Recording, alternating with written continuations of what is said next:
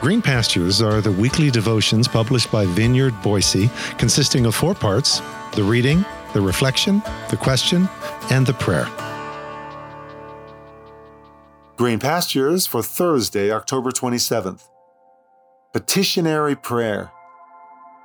Today's scripture reading is found in Luke chapter 11, verses 1 through 4, and verses 10 through 13 from the Message translation, which reads One day he was praying in a certain place. When he finished, one of his disciples said, Master, teach us to pray just as John taught his disciples.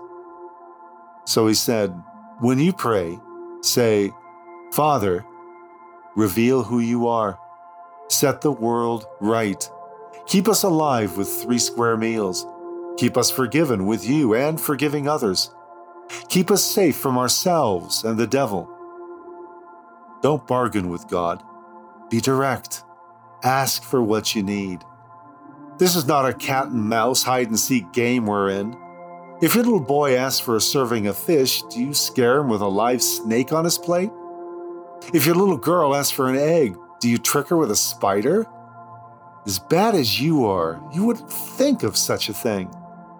You're at least decent to your own children. And don't you think the Father who conceived you in love will give the Holy Spirit when you ask Him? This is God's Word. Whether we like it or not, asking is the rule of the kingdom. That's Charles Spurgeon. And this, once again, is Richard Foster elaborating on what prayer is and always remains at its very core asking, which he calls the staple diet of our prayer, what will forever be the main menu, the Holy of Holies of prayer. Foster writes Do you know why the mighty God of the universe chooses to answer prayer? It is because his children ask. God delights in our asking. He is pleased in our asking. His heart is warmed by our asking. When our asking is for ourselves, it's called petition. When it is on behalf of others, it's called intercession. Asking is at the heart of both experiences. We must never negate or demean this aspect of our prayer experience. Some have suggested, for example, that while the less discerning will continue to appeal to God for aid, the real masters of the spiritual life go beyond petition to adoring God's essence with no needs or requests whatsoever. In this view, our asking represents a more crude and naive form of prayer, while adoration and contemplation are a more enlightened and high minded approach, since they're free from any egocentric demands. This, I submit to you, is a false spirituality. Petitionary prayer remains primary throughout our lives because we are forever dependent upon God. It is something that we never really get beyond, nor should we even want to. In fact, the Hebrew and Greek words that are generally used for prayer mean to request or to make a petition. The Bible itself is full of petitionary prayer and unabashedly recommends it to us.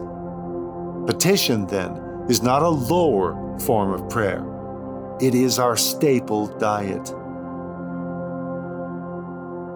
Foster's point is immediately evident through even a precursory glance at the one prayer Jesus taught us to pray. Reveal, set right, keep us alive, keep us forgiven, keep us safe. Petition, petition, petition, petition, petition. One piled on top of the next, and the next, and the next.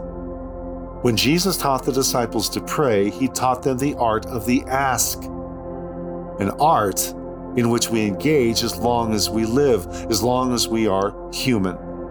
In fact, when John later depicts the realm beyond in his revelation, the souls beheaded for the testimony of Jesus are standing beneath the throne of God, doing what?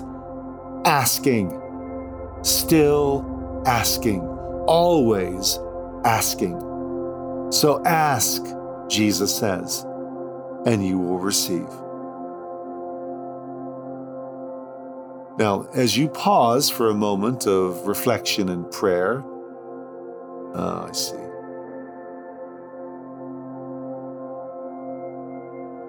Hang on, make a quick correction. Uh, let's do through personal.